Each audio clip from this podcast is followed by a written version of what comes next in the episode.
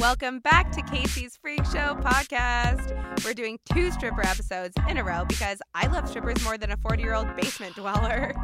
I'm a creep. Uh, joining me today is Dixie, aka Josie Johnson, a self described nerd and hedonist. Dixie is also a gamer, retired stripper, wife, and cam model. When we did work together at the club, Dixie was one of the few girls who was a mind blowing stage performer as well as a floor hustler. Being so wildly multifaceted, she's perfect for the freak show, I think. So, welcome. I haven't seen you in like a hot minute. Aw, shucks. Thank you How for was- the glowing introduction. Yeah, I'm just like, I think you're so like interesting. I think all the girls I met at the strip club are so interesting. I definitely agree. Definitely. Because I, before I worked in a strip club, all I would hear is negative things about strippers. Mhm. um and or like media portrays us as just one tone like idiotic One dimensional, one stereotype, one ideal. Yeah. yeah but then i was blown away to find out like all of my coworkers had all of these different hustles goals talents and you have a lot of different things going on um what what's going on in your life lately i haven't seen you in a time yeah like I Catch know. me up, I went from dancing where I'd work, you know, three to four nights a week for four to six hours. And now I work 45 hours a week and oh my god spend like what's that like two hours What's to three hours like? on the road every day because commuting in LA sucks. Uh, it is, it's a trip. I mean, it's on the one hand, like, I have health insurance. oh yeah and I didn't have to like fight with someone to give it to me, and I'm not paying a crazy obscene amount for it. And it's actually good health insurance all of a sudden. That's amazing. Uh, my paycheck shows up every week, regardless of whether I had a bad day or a good day. Yeah, I guess that the consistency that would be such a shocker to Yeah, me to experience. It's, it's a huge change of pace, but at the same time, like it takes me 45 hours a week to make what used to take me like sometimes 24. I know, and I was just talking to you before we started recording about how I tr- I tried out a topless club for a night Mhm. and um making eighty dollars at like a more I guess nude or hardcore strip club took way more work than at the current club that we worked at together and I still work at. Like I can make eighty dollars like it's nothing. Like it's Yeah. fucking like it takes me a couple minutes to make eighty there. Yeah. I basically I there's a lot of things that I'm really grateful for with my steady employment, but Yeah. there is like there's definitely a little bit of that leaving the club on a bad night feeling pretty much every single day. Not because Oh, my- so I know, sad. I know. is the worst it's not feeling. it's not because I have a bad job. Like I have a good job. Maybe but I'm going home with that amount that when I would go home from Cheetahs, I'd be like, oh, that's, that's not very good. yeah. So- we really take the money thing for granted. Definitely, definitely. Like that's not that's not the kind of money that I would normally pat myself on the back for if I was leaving my job in my previous life. So, what made you? You're kind of retired from dancing now. Yeah, kind of, sorta, not really. Well, what's It's kind of it's like a away? Michael Jordan retirement. I think it'll probably. with with stripping with the strip club industry, it's like the Twilight Zone. You try to leave, and then you open your eyes and you're back Oh yeah. Like- they it's it's like a classic horror movie. Like they Mm. always come back. Like it's, Yep. it you see it all the time. So I I don't know if I'm completely retired or not. I would love to be dancing again at some point, but uh, for me, I didn't leave dancing because I necessarily wanted to be done with it. I didn't leave because someone else wanted me to be done with it. I left because I was kind of having back to back career ending injuries. Yep. So, and that's yeah. the, the shitty part is is like when you go into the strip industry people love to hold things over your head like they always would tell me "Ugh, you know you'll lose your looks one day you know your body's gonna give out. You out can't on you do this forever. exactly like you have a shelf life is literally what one guy said to me um but so it's kind of like frustrating when those fears are validated but at the same time you know we know girls dancing well into their 40s and Oh, yeah. making a lot of money doing oh, yeah. it I uh, I started my dancing career at a club called the Sands in Ballard in Seattle, Washington. And one of the dancers there is an amazing woman named Simone. I hope she's still dancing because she was incredible. She was an amazing hustler, absolutely beautiful. still working, you know. And the girls who've been there longer have these way more devoted regulars who Yes. who come like every given Yes. like whatever day of the week it is and spend X amount of money, which Definitely. is rent. Oh yeah. Like I started dancing when I was 26 years old and so you would Me think, too. you know, all fit, young, ha ha ha, great, whatever. Simone saved my ass so many nights. So many nights. How so? She would just be like, "Come here. Come on. You see that guy? That guy? That's my friend. We're going to get him." Oh my Just like- god! Next thing I know, I've been in the VIP doing pretty much nothing but giggling with Simone, and this guy has given us eight hundred dollars to split. wow. Like shit like that all the Mm. time. I'm just like, this is amazing. Yeah, and I have a girlfriend who's like in her late 30s and she dances occasionally.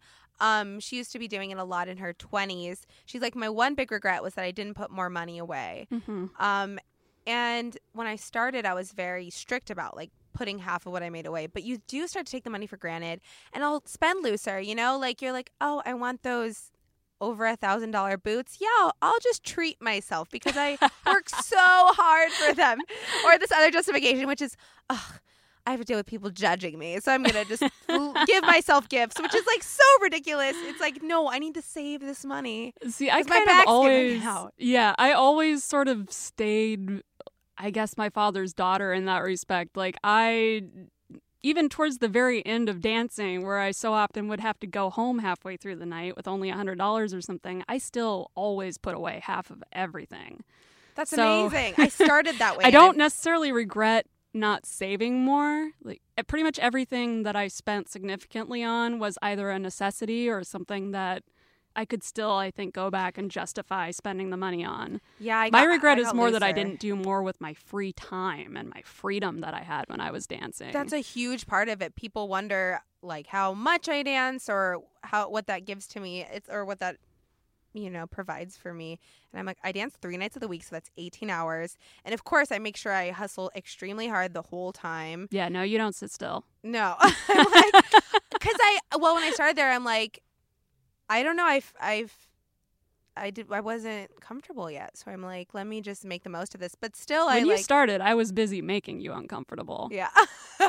True. so, backstory. Um, when I started at Cheetahs, which was just over two years ago, um, definitely was still in my addictions, drinking, you know, doing drugs and having sex. And it sounds a lot more fun than it actually was because it was not fun for the last year or so.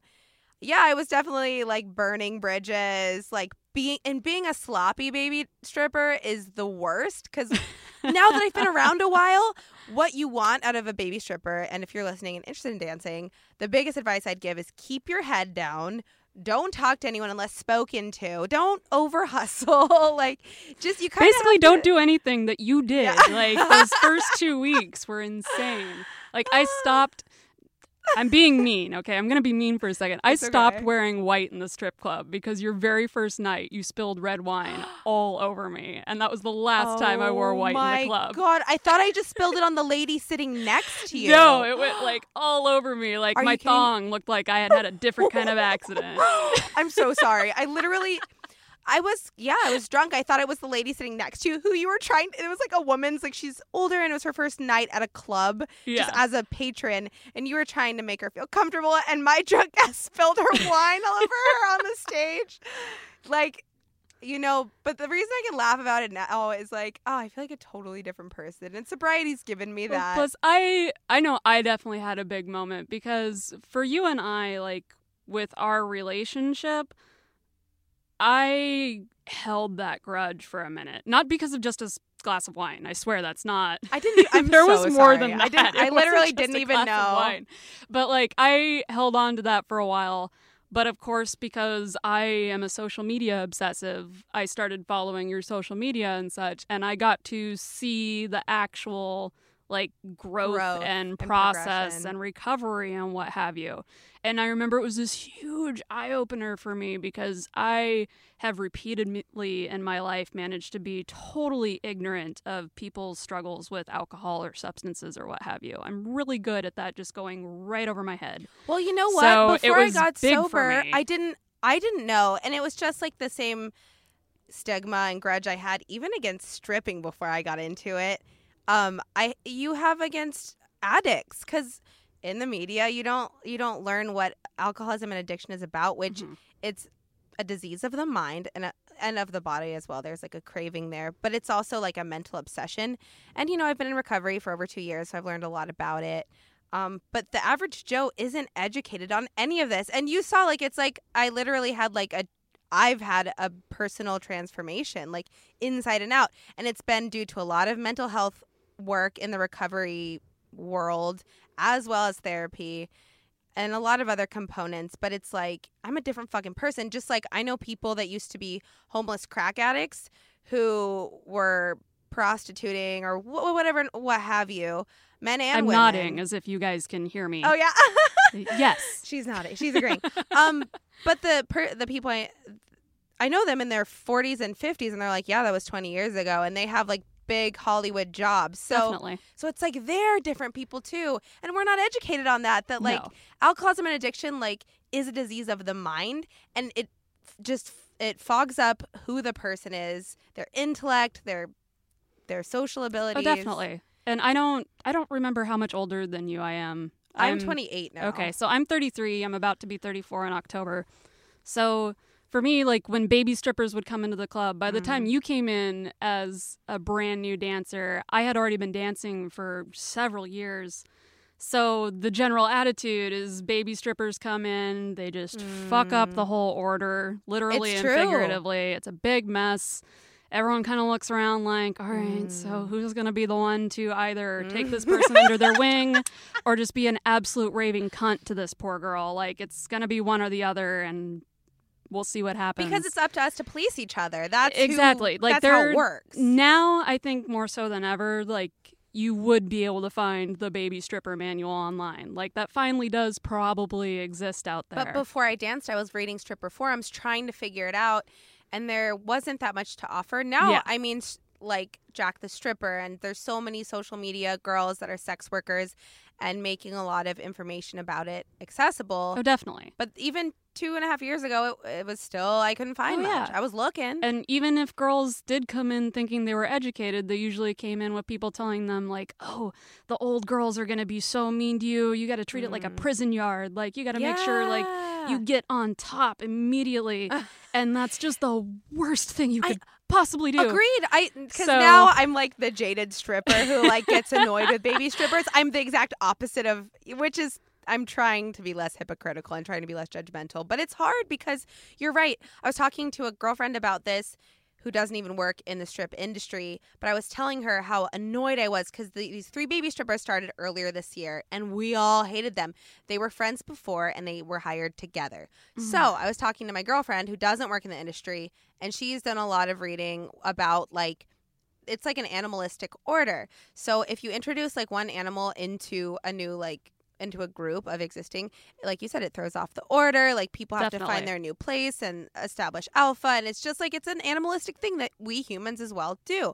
But these three girls were hired at the same time, so it created chaos. Yeah. And it's not Us like versus them, right? yeah, and it wasn't like they were mean or even dirty. It was like dirty dancing. I I should explain. Uh, Um, yeah. giving dirty dances because High mileage.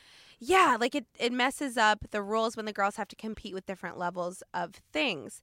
Um, but it created chaos for, and I I kind of feel bad for those girls because now I actually like them, but none none of them work there anymore. They were there for almost a year, a couple of them, but I think the animosity from the girls, who are generally really nice people, like it was Bottom line, you can be a super nice person, but when something starts to threaten your livelihood and your comfort in the place where you have to spend a lot of time putting a lot of emotional like work out there. yeah, it's mental energy. You, yeah, that emotional labor is huge. So if someone comes in that makes your space uncomfortable and unprofitable, it's just the worst. yeah, I felt bad because I'm like, oh, I need to. I felt like it's my own hypocrisy since I started as the baby stripper, and you know, I was like, why are these girls mean to me? But then it's like I shouldn't be mean. But then they all started together, and it threw off the whole thing. yeah. And they're really sweet girls and they were super fucking young. They just didn't understand. I think they were like Bottom line, they didn't stick around though. And so it, they only lasted like between the three of them like six months to not quite a year because I think no matter how nice they were to everyone, their three being hired together just like it basically put like a nuke in the whole Mhm. the whole lineup of girls. Um, yeah, so it was it's a weird dynamic in the strip club. What do you miss about it? Oh my gosh, I miss my stage. Yeah, you're like all. a killer Like, stage Uh, performer. Thank you. I appreciate that. Um, r- regardless of how good I was or wasn't, I absolutely love being on that stage. I miss it terribly. It is ridiculous. I am a hilarious mess. Smack My Bitch Up comes up on my Spotify and I cry. oh, that I was will your cry. song. That Well, is my like song. Yeah, that was but that was always my song. Like from Seattle on through like my whole career. Like that's my song. It would always turn up to that song. I remember. like it can be. It's just such an addictive thing. Like when I went, I just got back from Europe for three weeks. I was craving dancing. First of all, I like to dance. Um, secondly, I was just missing like a whole room of people looking at me like I was the star. It's There's like nothing else like it. There really isn't. even stand up comedy isn't as good because stand up you bomb, and so not everyone, you know, looks at you like the star. But in dancing, you're pretty much always the star. Yeah, it's it's really something. You're basically running an entire crowd of people by being this awesome sexual athletic performer. There is there's just nothing else like it. I don't know how other- else to when say I, it. Even like ever since I started, I was so fixated with how beautiful all of you and the other girls looked um like sexually on stage. I'd never seen girls be so overt with their sexuality and own it. What do you think about that aspect of it? I absolutely love it. I'm definitely I know that depending on your situation, how and why you come into sex work and what have you and where you're doing it and what's going on, it does vary, but I personally found the performance aspect so intensely empowering, especially because there are just so few places where it's safe to be a female and be overly sexual in any way. I'd never I- seen women like grab their own breasts Yeah. and ass and really look like they enjoyed it because we do enjoy it. to just it. put channel that sexual energy into this Mm. performance it's so amazing and to not have to keep it behind closed doors it's wonderful whereas go to a nightclub and i could be dressed like a goddamn homeless person and i'm probably still going to get my ass grabbed Yeah, i could go to cheetahs and if someone grabs my ass i can throw a goddamn fit about it Absolutely. hand the bouncer five dollars Mhm. and be like kick that motherfucker out Yeah, we we set the boundaries there. It's extremely empowering. I was actually it was interesting. I was talking to a customer the other day, super smart about um the sexual dynamic between men and women and why a lot of the times I've heard so many guys be like, "Oh, stripping's not empowering," or that they describe going to the strip club like, "Oh, it's such a sad thing. It shouldn't even be legal." Or they're oh like, yes please decide this for me. Save me yeah, or- captain or, they're like exactly exactly. Oh captain Save-A-Ho is the best. Um but there's a dynamic that exists and it's actually just very primal that when a man i also read a poem about it. I don't know. It's really interesting. A man like put like puts his seed into a woman has sex with her and comes inside of her like a man is like letting go of his power into the woman and the woman is internalizing this power and i absolutely feel that way and after a sex a man feels drained whereas a woman feels kind of filled. And i've done a little bit and i've read a little bit about that and i was talking to a customer about that and it just made a lot of sense to me. So in the real real world i'll say in the normie world guys kind of run the show. It's a man's world. Mhm. but in the strip club they look up to us like goddesses and they're weakened by it and it makes them scared and sad and you don't know how many well you do know how many customers have expressed that to me like oh yes. they're like oh this is so this is hard or i should go or But it's the appeal Mm. to so many of these men too to be able to come in and have everything flipped upside down. yep And suddenly they don't have to worry about approaching us. We get to come after you. and they're the nervous you ones get to be the blood in the water. I am the shark, motherfucker. Hold it's still. So fun. It's so fun. It's the only place I've felt that way. Definitely. And I I do miss it. I don't get me wrong. There are a lot of really really tough things about stripping. As I mentioned before, the emotional labor can What be do you what do you not miss about stripping? I definitely so the the night when I decided that I, I needed to definitely get out and get out as soon as possible, I had gone up on stage and my knee almost dislocated on stage for a second time. And again, like the first time when it did completely go out on me, the second time, once again, I had men's eyes on me and I had not a single dollar on my stage. So, Uh, It was still like, I think it was before midnight. So, in all fairness, part of that is just the nature of the beast. yeah, we kind of make money later. yeah, but there it was just so intensely heartbreaking for me to be up there putting in Yep. all that effort Mhm. and have my knee go out even though it was like fucking taped up and you've seen my knee pads and Mhm. shit. So it was just so upsetting and there is when you're a weirdo like me and you really care about it even though, you know, some people would say, "Oh, it's just stripping, like just hustle and make money." I was never able to think of it that way, which Yeah, is both good and bad. You're the rare form that does stage blowout performances as well as floor hustling. And a lot of the time, girls are either or. They hustle the guys really hard for cash and lap dances, or they kind of are straight out the pole studio and they're amazing performers and contortionists. But you managed to do both.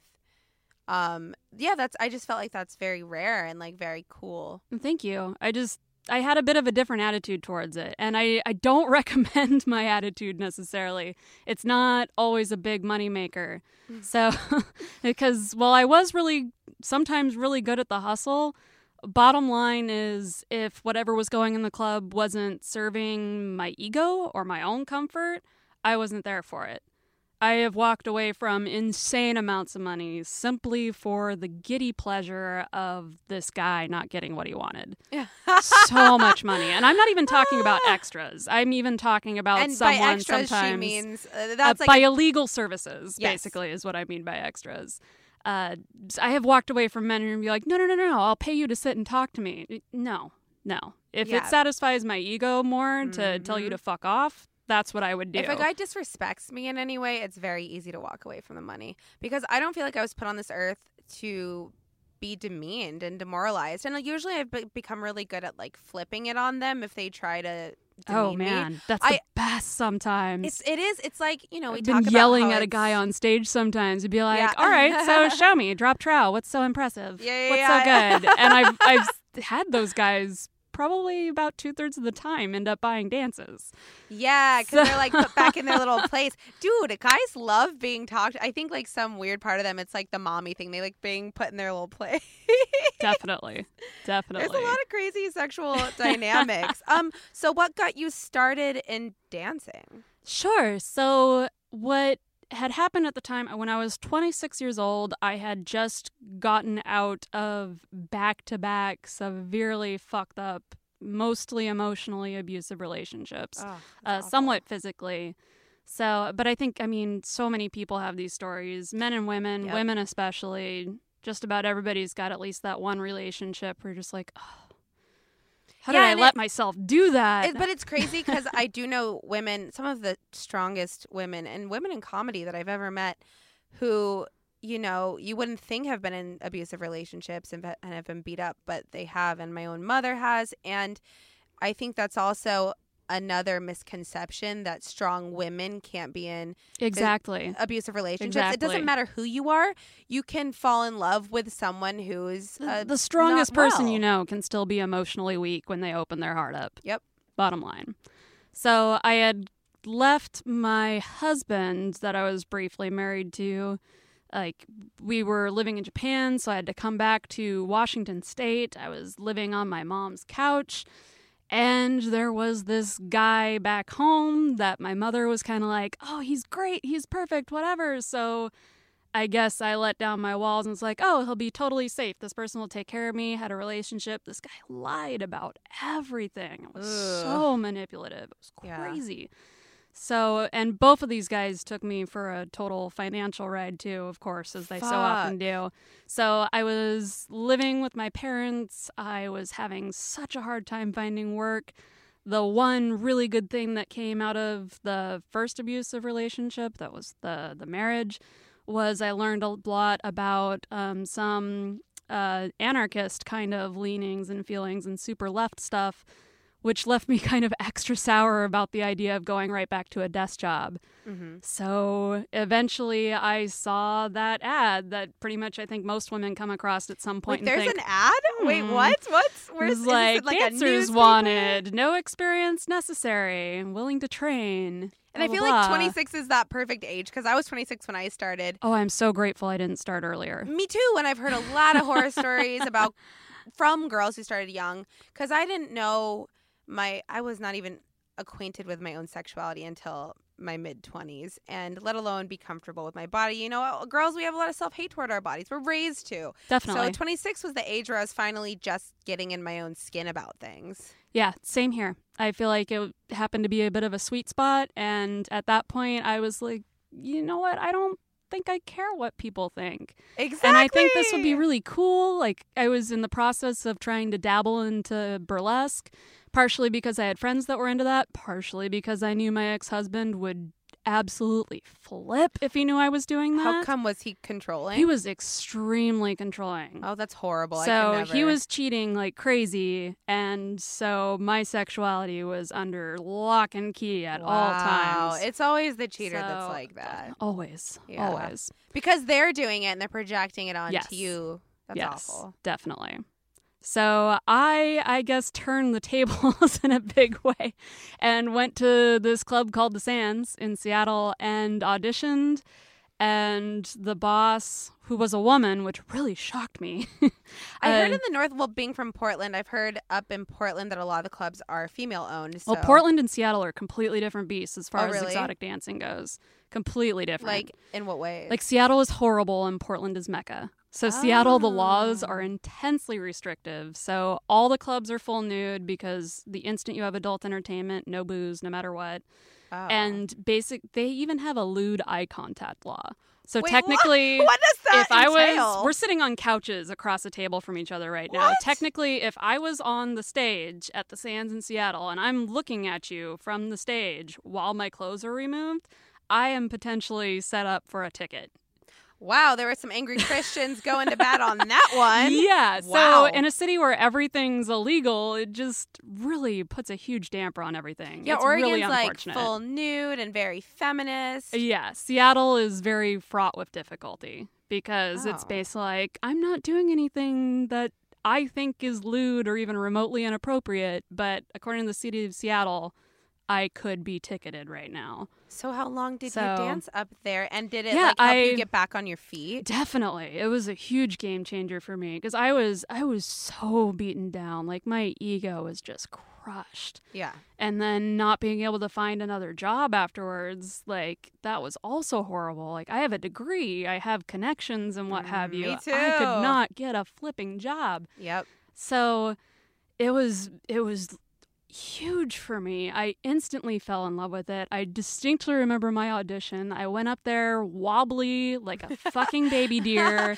baby in my four inch yes. heels that were not meant for a stage. Inch. Were four inch heels.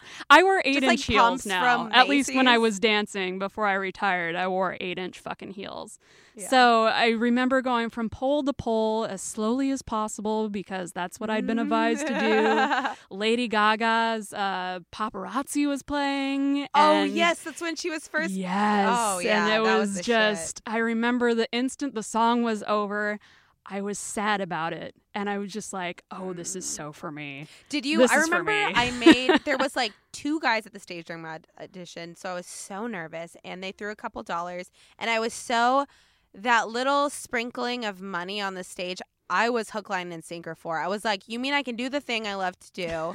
and people just throw money at you. Like, there's no feeling in the world like it. So maybe that's part of my problem and where my attitude came from. Because when I auditioned and I fell in love with it, the club was absolutely empty except for this whole row of the day shift girls just sitting there like. That's so intimidating. Let's get a load of this. that happens yeah, every time. and both bar auditions. managers just happen to be there, and these are old salts and what have you, and they're just sitting behind the bar, just like, They love. oh man, Girl, we so- love to do that to baby strippers in their Oh, audition. that's the highlight of my nights when I was at Cheetahs. if there was a new audition, you better believe I was out there watching. Well, because auditions. I want to see something new. There's going to be great. There is nothing like a strip club audition because I've seen the whole gambit from like weird to extremely talented to they don't even touch the pole because they're too scared to Oh, even have go near it. Weird shit. the man. weirdest, the craziest, the best, the worst in an audition. Like, it's always I've funny. seen girls that look like a fucking snake up there, and just like, what? Who told you that was attractive? or girls that What are, are is coming that? from like coming from like a club where they don't have poles, but they're just yeah. they're just moving really sexy and dead eyed, and it's just like you Oh, see everything. One time I saw a girl audition, and she took off her belt and she put it on her neck and the pole, and then just slid down by her neck That is intense. in an audition. that is so intense. And All then- right, so and so our and our club is also um, a bikini bar. It's not topless, but some of the Uh. girls don't do their research before they audition. oh yeah, and they whip off their bra, and then you just see the owner like running out. No, no, no, yeah. no, no. No, that was always Put on your so fun to sit back and be, you know, cross my arms and look at them kind of squinty, and Yeah. they probably think I'm judging them like a motherfucker, and really I'm just trying to figure out what the over under is on them taking something off they shouldn't. yeah, Like yeah, I'm yeah. totally judging them by that, whether they came in knowing the rules or not, whether they do that show pony thing that I hate that baby dancers do. Oh, you mean like the high knees? Yeah. Me and Elena were just talking about this new girl doing that. Oh, it's so bad. I swear to God, I I have come a long way in my life in terms of being judgmental of people, but there are some things that I just I'm I'm a fucking ancient stripper at this point. Like Yeah. there are things that will always bother me. Point your damn toes and don't walk Mm-hmm. like a show pony.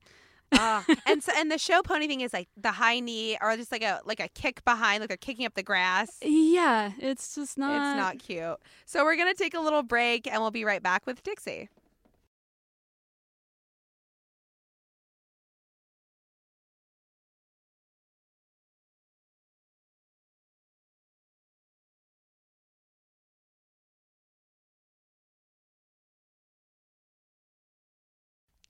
All right, so we're back at Kasey's.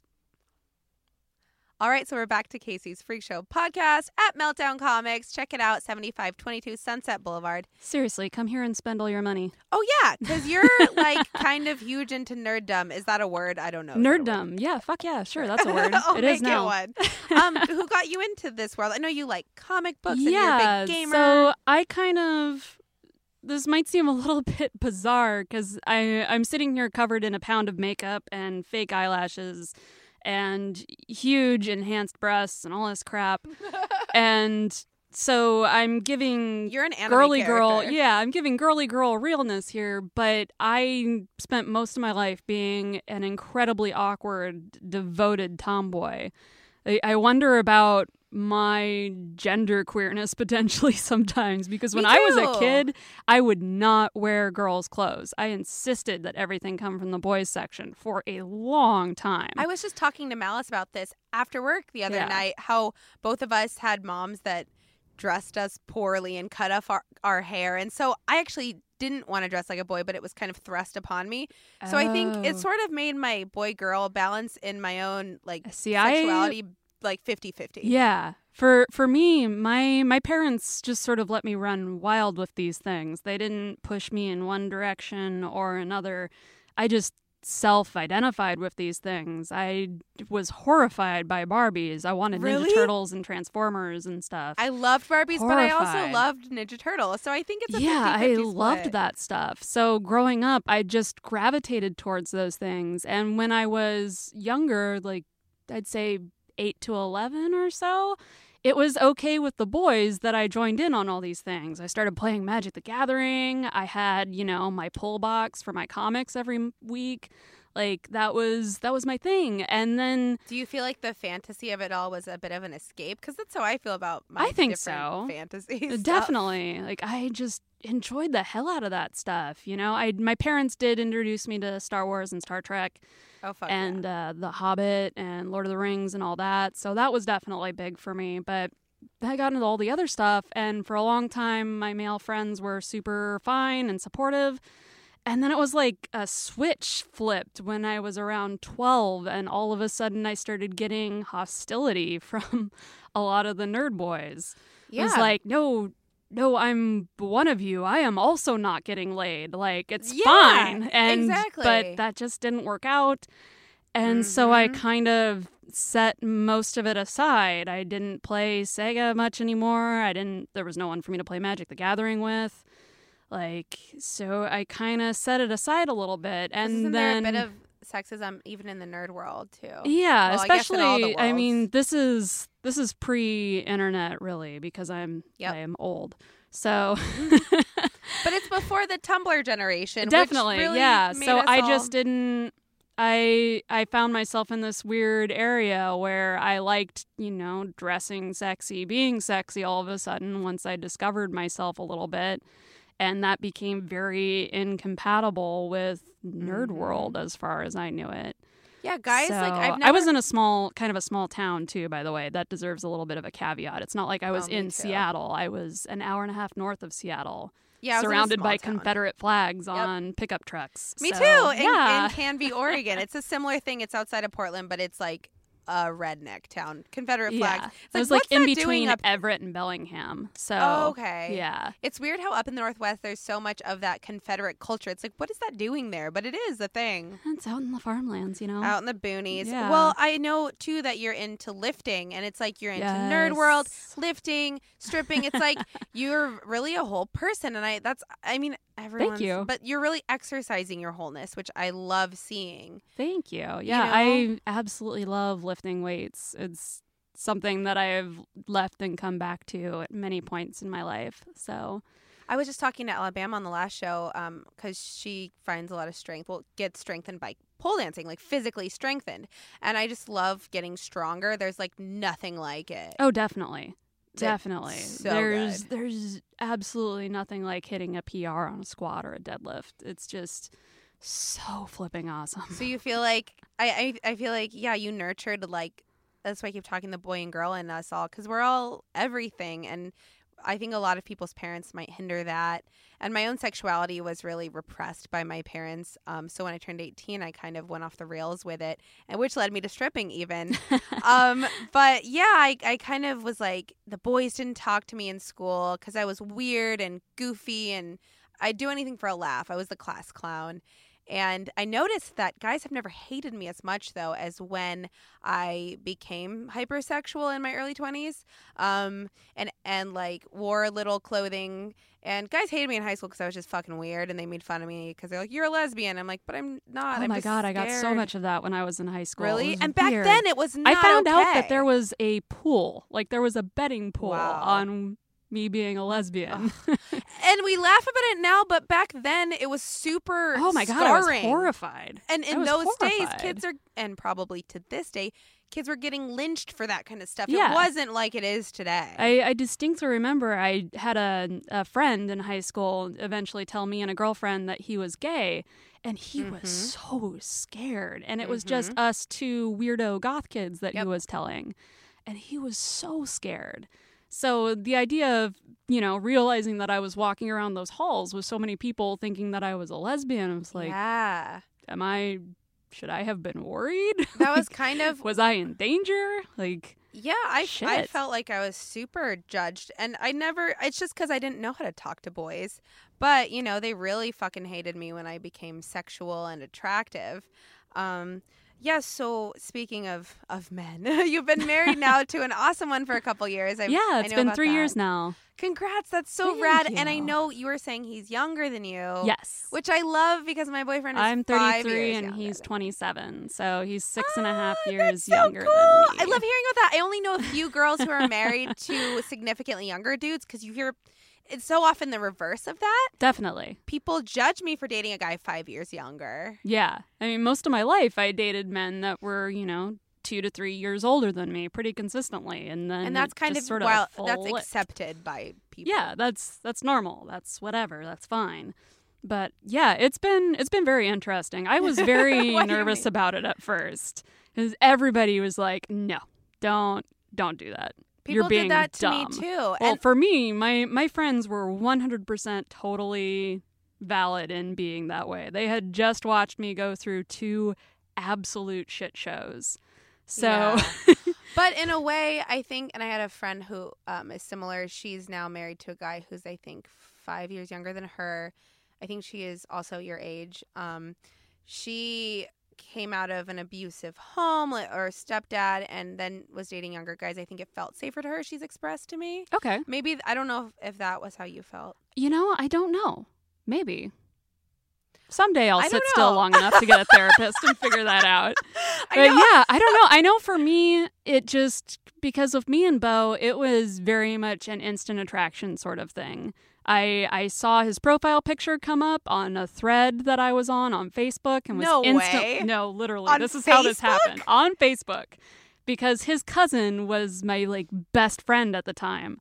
And they had just started living in the same apartment together. And so all of a sudden, this cute guy pops up on my friend's thread that I'm on. I'm like, who is this? like, click over, like, oh, he's super cute. And then I figured out who he was. It's like, oh, that's Micah's younger cousin. Oh shit, no, that's not good. Yeah. That's not good. This is bad. so I avoided going over to my friend Micah's apartment for forever, Yep. as I just knew I was like, Because he's younger and he's hot, and you're like, well, This is I not good. can't." This is not good. I felt that way about my boyfriend too, because I'd always see him around. Like we have mutual friends. I'd see him across the room. I Mhm. stalked him online. I don't know if he knows that, but I never like added him. I just like saw him around, and I was like, people were like, I would tell mutual friends like, he's so hot, hoping it'd get back to him. like, like, like grade school. I'm like, he's really cute. Wink, wink. Like, please tell him for me. Oh man. Um, but I, they're like, Kasey, he's a kid. You know, he's so much younger than you. And I'm like, oops, because I have always been attracted to younger guys. It's just my thing. Um, I think Malice is too. Actually, she's very vocal yes, about that. Malice is the queen of the pedo bears. I just, I love it. What? I've never heard that word before. Oh, pedo bear? That's beautiful. Man, you got to spend more time on the internet. You ever? Not that I've been on B before or anything. What nerds will nerds will get it. Okay, I it's a don't 4chan know. thing. Um, yeah, with Bo, it was ridiculous. The when I did finally go over there and I actually met him for the first you like, time, it was over. It Were was you like, fuck? Yeah, pretty much. Like it just it was over. He walked in the door and it was over. Like I left my phone there so that I had an excuse to go back the next day. And anyone that knows me, like I'm a social media pro, but also I'm just obsessed with my phone. It's like an extra limb. I left it there overnight. Wow. to so you have an be excuse able to, to go, go back. Shut up. Yeah. So. You guys are married now, and were you stripping when you guys met? So by the time we met, I had been dancing for I think three months. I want Oh, to it was new. So it was new, and Real it new. just so happened that at the time he was working at a convenience store in downtown Seattle, which was one block away from the downtown VU. So he his life was kind of already inundated with strippers by the time I met vu. him. Yeah. Uh, so because he he knew the managers there, all the girls always came into his shop to buy So cigarettes. he had humanized strippers enough because, like, so Yeah. many guys don't know women who are open. I mean, everyone knows a stripper. We just have to, unfortunately, come out of the closet about it for people Yeah. to realize it. Yes. because we all know Yes. a bunch of strippers. People aren't, Yes. you know, but. Without humanizing it, guys have so many misconceptions and fears. They're like, "You're out gonna cheat on me with these customers," or or even the job itself is cheating to Yeah. some guys. But for him, his first introduction to it really was meeting these girls coming Yep. in before or after their shift, either being like, "Oh man, got to deal with these grab asses," da, da, da, or what have you, so and to then see them as people. yeah, I got to see them as people, and then he would go in and get lap dances every once in a while because the owner of the store would sometimes be like, "Hey, let's go to the VU, it'll be fun." Mhm. Plus, everyone always loves embarrassing my husband. It's a hobby for people that know him. Really? So of course, people want to try and make him blush all the time. Especially time. the younger guys. Like, there's nothing Oh, yeah. funner than giving a little 21 year old boy his first lap dance. He is scared out Oh, of his I have mind. ruined so many 18 year olds in Seattle, man. That was so much fun. Scarring them. So, yeah, It's so too much fun. Yeah, but our actual, what we consider our first date and when we actually started dating was actually a party that happened at his apartment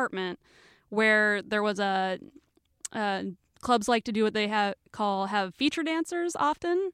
So a porn star will come through in town and dance at the Deja Right. Vu or the Spearmint Rhino or whatever. So they pull in a crowd. yeah, exactly. So they had a feature dancer in town. So the feature dancer and a bunch of the dancers and the managers and what have you all came over to Bo's apartment for after party hangouts. And that was our first date. Like it was hilarious That's such and a cute awesome. scenario. Yeah, there's a bunch of us dancers like trying on other people's clothes and shit in the living room. How does he like- feel? How did he feel about you dancing? Because I know you guys got married while you were still dancing. Yeah. cheetahs. Yeah. What are his thoughts on it? Like, not, and it sucks to ask that. Like, it's like, oh, does he understand? Because people ask me that, and people give my boyfriend so much shit about dating Oh me. my God. Like, In the as a stripper. Yes. Like, in oh, the you're club, dating a it was stripper? amazing. It's like, your man lets you do this? Yeah. How does your man feel about you doing this? People are so Yeah, all the time. Uh, no, for him, uh, it's always just been a job. Like he he gets upset about it when I get upset about it, and when I'm happy about it, he's happy about it. Uh, the only times I've ever seen him get jealous about it is there was one time that a customer bought me something. And it Mhm. was at a time when uh, Bo was in between gigs because he was transitioning over into the industry he actually wanted to be in. So he got real upset at that point, not because someone had bought something for me, but because he wasn't in a place to buy it for yeah, me. Yeah, it is like a weird Then it got man thing. Yeah, because I've talked to other girls, even on this podcast, Yeah. about that. How men have a certain level of pressure on them that they see their manhood in how much they can provide for a Definitely. woman. And I never, I never realized that before. I really didn't know that that was Yeah. such a big thing to them. But I think one time I did bring home macarons that a customer had gotten for me, and I told Eric because I don't like secrets. Not that it's a secret. I just don't like having feeling like I'm hiding anything, Yeah. right? And I don't have any regulars who I talk to outside of work or anything like that. But I think that did make him uncomfortable. But he's very good about not um, acting on his discomfort and just Good. like just knowing that it's his own pride. And it's like same with me when I get weird or jealous because I'm a human. yeah. I get to go in my own head and realize it's my own pride and my own fear. But it's it's hard. I'm sure it's hard. Like I I don't really have any regulars or.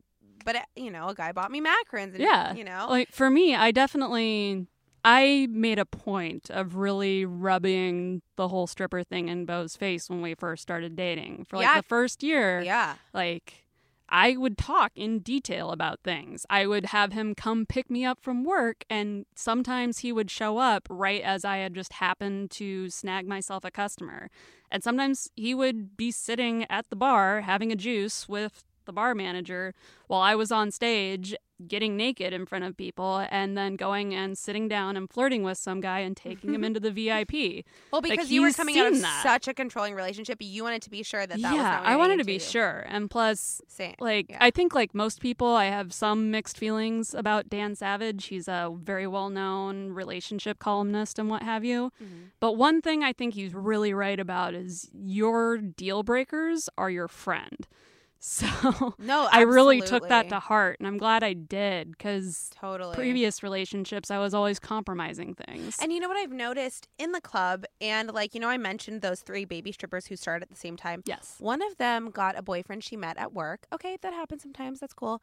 Um, but she's and she made a shit ton of money just because she, like, honestly, she's not like that cute, but like she had this very innocent thing that people adored. She's very young looking, very she couldn't really dance, but she smiled a lot. She made bank, dude, as a baby stripper. But then she got this boyfriend and see her less and less until you didn't see her at all. And I, I asked a mutual friend of ours, is she just like being held back by her boyfriend? He's like, no, I think she's stronger than that. But granted, I think she's like 23 years old, and I'm pretty sure. I'm sure he's thinking this is, and these are all just well, girls do I've that to themselves too. Like just as much as men in relationships with dancers will try and reel that whole thing in and get it under their control. Okay.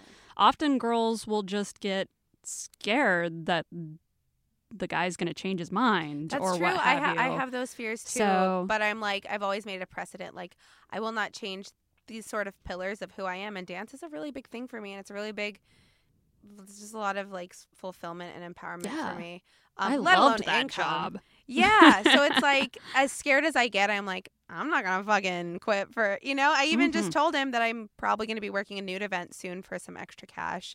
And he's like, that's fine as long as no one's touching you. That's all I care about. And I'm like, same. Like, I don't want to be touched. So that's a, an agreement we have made. I have these boundaries set. Um, So, so, important, by the way, baby strippers out there. yeah. when you start, That's you, my big point of advice. Set your you- boundaries immediately and stick to them. I have never regretted being consistent about my Mhm. boundaries from day one. That was advice I got at the Sands from some random dancer that had been at it for a while my first day. Like every time I take a guy into the back room, I immediately, almost like a sexy school teacher, I take his hands and I place them down on the couch by his side. And I go, no touching. And generally, it always works. It so when the girls complain, you know, oh, but they try to touch me. That almost always works. It's about having a sternness, but like a sexiness at the same time. Because Definitely. and but when you're new, you don't. At least I didn't know how to set boundaries in my own personal life. Oh, definitely. But and I you don't understand to. the value of your time and your service yet, too. Yeah, how exactly? They're So, lucky to be hanging out with you. Yes. and it's like we're beautiful and at our club we're extremely pretty Yeah. girls so you know they are very lucky um so i want to ask you what i asked all my guests which Okay. is what does being free mean to you Ooh, it's a big question damn. Getting all head explodey over here. What does it? What does being free mean? Gosh, Look at You can- you can drawing a, a second. blank. I know, to it's- college and everything. I should know how to define a word that small. it's just because I, you know i like to think of everyone i have on my show as free in some way you know from sex workers to so- sober people you know i feel like a lot of people i've met and surround myself with have an element of freedom and i think they all go in different directions with it You know, I think, I think it means being able to make mistakes, because I find when when my life feels constricting or restrictive, it's usually the fact that I don't, I don't have the luxury of failure at that time. So I think, uh, I think that's how I would define that because I think being willing and able to fail is how you make progress and Oh how you God, get where you want to go. Oh my God, yes. I'm just like I'm like nodding from the heart right now. Um, I think fail hard and fail often. I think that's what uh, stand-up comedy taught taught me. I don't do it as much now, but I was doing it a lot for a couple years. And you have to fail way more than you succeed, but you slowly fail less and less and less. And it's just like th- it's how you get good at stand-up. I'm fail all the time. failing time. hard all the time, man. like But just getting know- out of dancing has been the most difficult, like heart wrenching thing, and it's been so hard. How long has it been since you were dancing? I know you've been shifting into. I think I think I stopped dancing completely last May. So and so I stopped dancing completely in May. I did not get employed until Thanksgiving. So wow, that yeah. was that was tough. That was super tough. And once I finally did, it's like I got a production assistant gig. Like it's not Yeah. So it's been I don't been know where I would work if I stopped dancing. I've thought about it a lot, but I'm like, God, I hate answering to people. And now I have all these obscene tattoos. How am I supposed to get employment? I know. I've got. I always call them my job stoppers. I have tattoos across my knuckles and on my hand and what have you. But we live in a different world now, which is rad. Thank Ooh, goodness. another thing before we finish off, um, I just wanted to mention something you talked about earlier, which is plastic surgery. And I know you've been vocal about it, which I love. And I love hearing so many strippers be vocal about having Definitely. Botox or having work done because that's another thing that people frown upon for some reason. I Mm, definitely. may I don't know why. So what do you how do you feel about plastic surgery? Uh, to me, it's just sort of a little bit more invasive form of body modification, really. So I have always endeavored to make my outside match my insides in whatever way I Mm. can. My hair has been almost every single color possible. I'm working on it. I'll get there. Uh, and I just, I feel the need to be I guess, authentic to myself in that way and comfortable with myself in that way. So for me, a lot of it is I want the canvas I'm working with to be the right size, the right shape for what I want to do with it. Uh, I have had plastic surgery. I've had um, a breast lift and implants. I have 700 cc's. Thank you, Dr. They're Manis. amazing. It's funny because like for the longest time I thought your boobs were real because they're just so nice and round. I, and, I do love bragging that I've done lap dances for actual porn stars, male and female, who have assumed that my breasts were real. like big naturals. So They're amazing. I thank you. I'm really, really pleased with them. Uh, you get what you pay for. Um, yeah, so I've done that. I've done some liposuction on my thighs and on my stomach. I was doing Botox for quite a while. I miss it. I absolutely died when you God, made that joke some. on Facebook about bangs being cheaper than Botox. Yeah, I- that's exactly the strategy I'm doing currently. Yep. Um, but yeah, I, I love plastic surgery. I do think it's very important for people to realize though that it's not it's not like getting your nose pierced and then you can just take it out later. So because people do people get bad plastic surgery, people have bad reactions to plastic surgery. And yeah, Kathy Griffin actually wrote about that in her book because she was getting an exorbitant, inordinate amount of plastic surgery for a while, and actually like almost died from like problems that after Yeah. this from the surgery itself. definitely. It's it's something that people it's don't surgery. Yeah, people don't want to talk about that part, but I the vast majority of people that I know that have gotten breast implants have gotten them redone within the first couple of years. Oh, really? Oh yeah. So many people. And I actually now I know people uh, like my friend Sarah that have actually had like actual like autoimmune reactions to their implants. Oh. And it is Yeah. not easy to just take them out. Yeah, it's well, a I whole think- process. You know, So people need to be aware. I think if it's like buying a BMW, right? If you don't have the money to pay for BMW maintenance, Mm. you sh- probably shouldn't buy the BMW. Yeah. So if you get plastic surgery, just be prepared. Like if something goes wrong, something goes wrong, and that's on you. Like Yeah, it's a big investment and it's a real actual surgery. But I also I think if it makes you feel more comfortable in your skin, I'm all for it. It's kind of like how I feel about tattooing. You know, people always question my tattoos or have oh, comments yeah. to say about them.